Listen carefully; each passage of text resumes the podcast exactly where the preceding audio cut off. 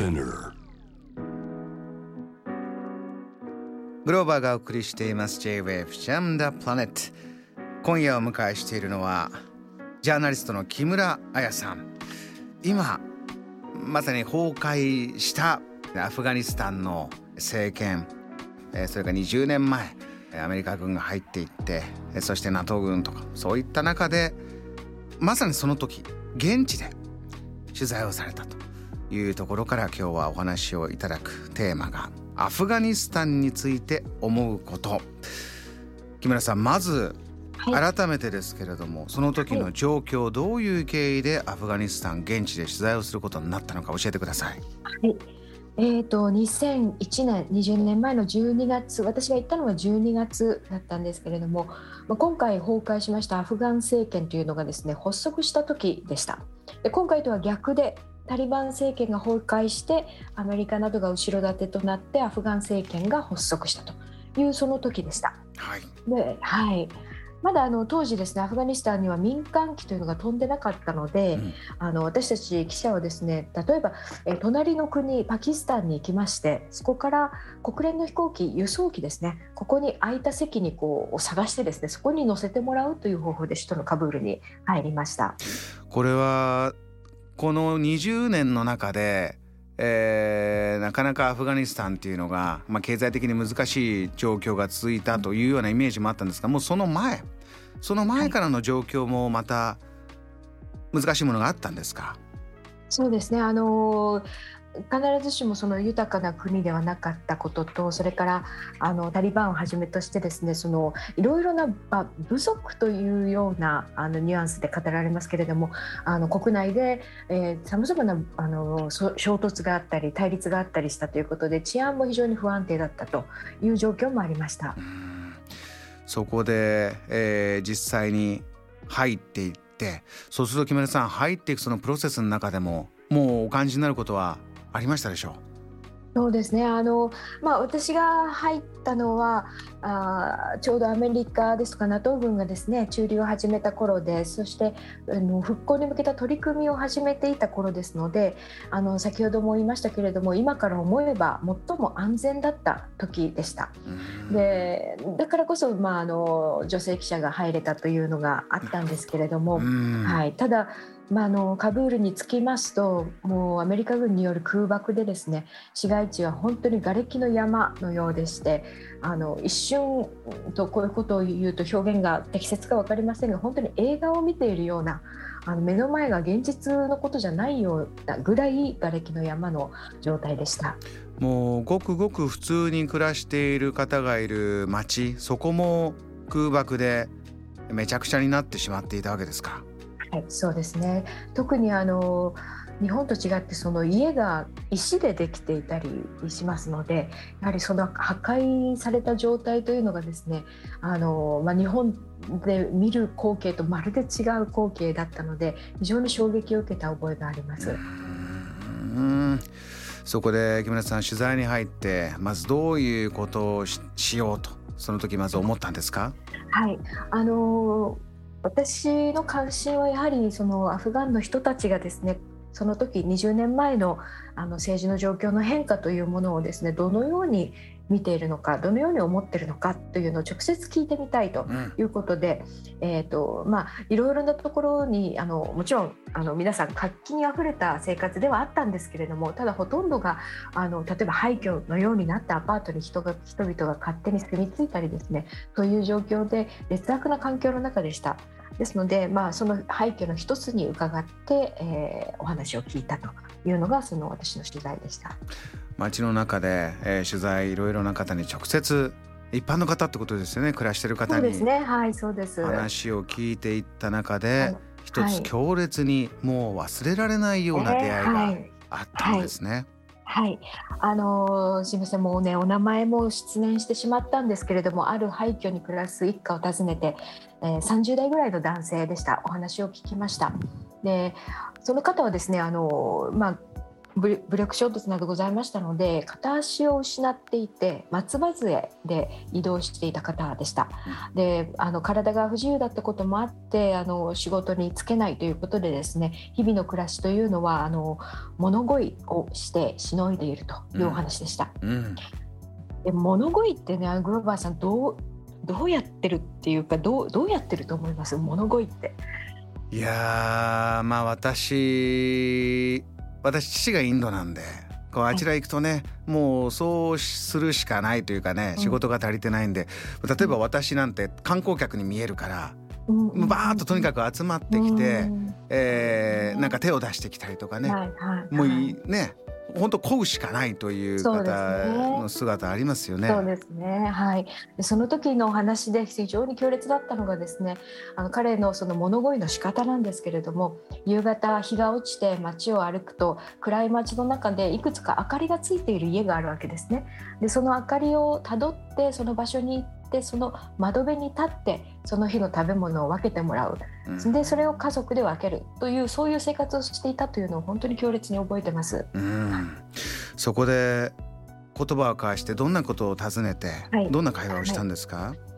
あのまあ、私の取材はその方が本当に日々どういう生活をしているかという取材だったんですけれどもで一通りですねそのお話が終わった後にこの男性にあの私は日本の新聞から新聞記者として行きましたのであなたの声が日本の遠い日本の人々に届けることができますで何か伝えたいことはありますか？というふうに聞きました。うん、で私としてはね多分あのアフガニスタンを助けてください僕たちを助けてくださいそんな言葉が出るだろうと思っていたんですね。うん、ところがそうではなくて、ええ、その男性がですね両手をこう前にバッと突き出しまして私の前に突き出してこういうふうに言ったんですね。私のこの両手は物乞いをするためにあるんじゃないっていうふうに言いました。本当にその言葉今でもはっきり覚えてます。もちろん通訳を介しての言葉でしたけれども。それどんな表情でどんなメッセージを受け取ったんですか木村さん？はい。あのなぜそれが強烈だったかというと多分彼の目がですね怒っていたんだと思います。その私の取材の中にかわいそうだなとか気の毒だなとか日本はアフガニスタンを助けるのだという眼差しとか姿勢がきっとあってですね彼はそれを感じて安っぽい同情をしてくれるなと。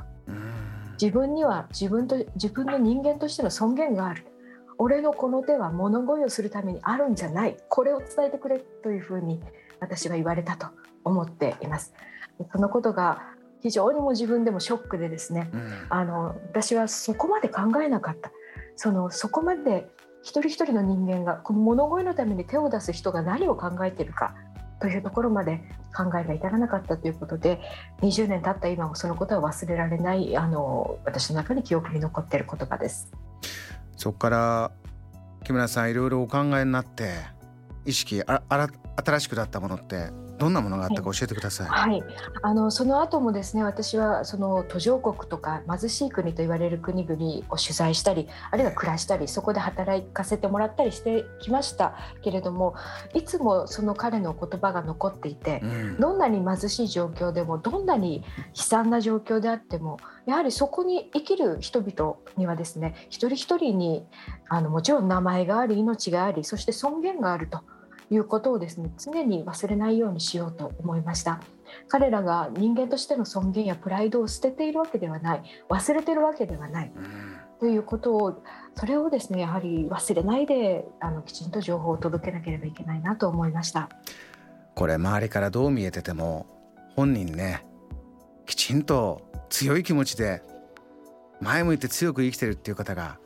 ほとんどですよね。だからそれをかわいそうな弱い人間だと思われることはやめてほしいんだ。そういう強烈な眼差しと言葉がそこにあったんですかね。そうですね。同じ人間だと。ですから今アフガニスタンから毎日ニュースがいろいろ流れてきますけれどもその映像を見た時にはぜひそういう一人一人彼らに人生があり人としてのプライドがあるということをぜひあの分かりながらニュースを見ていただければいいなと思います。Jam, the planet. グローバーがお送りしております。J-Wave シャムダプラネット今夜はジャーナリストの木村彩さんをお迎えしてテーブルトークのテーマアフガニスタンについて思うこと。たくさん感想も届いております、えー、ツイッター美香小山さん。ありがとうございます、えー、私のこの手は物乞いをするためにあるのではない。強烈な叫び同じ人間自分に何ができるのか、えー、取材の話に急に涙が溢れました。倉田ペッパーさん、えー、木村さんの言葉を聞いてて涙が出てきます。一人一人生まれた国が違うだけ。同じ人間。人間としての尊厳。そしてえメールも来てます。ありがとうございます。腹巻隊長。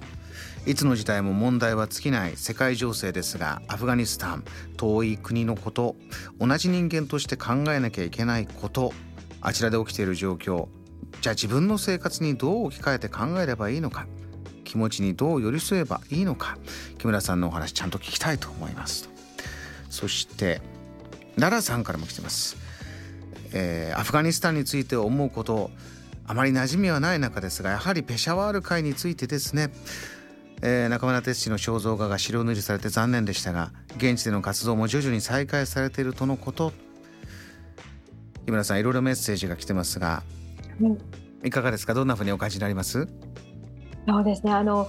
私自身はですねアフガニスタンにずっと何回も通ったわけではなくて本当に新聞記者として20年前に行かせていただいたというだけなのであまりいろいろなことを語るべき立場にはないかもしれないんですけれどももしあのアフガニスタンについてえー、もっと考えたいという方がいらっしゃったら先ほどあのメッセージいただいたペシャワール会のですね中村哲さんあの1980年代から長くアフガニスタンに人道支援をしてきた方なんですけれども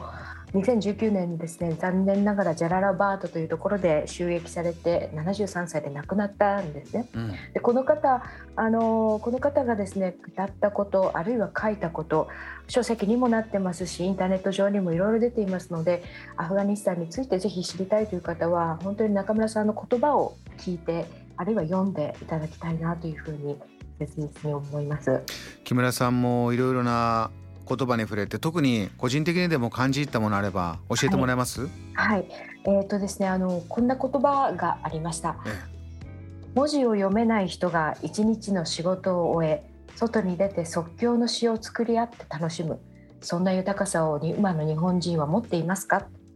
という言葉がありました。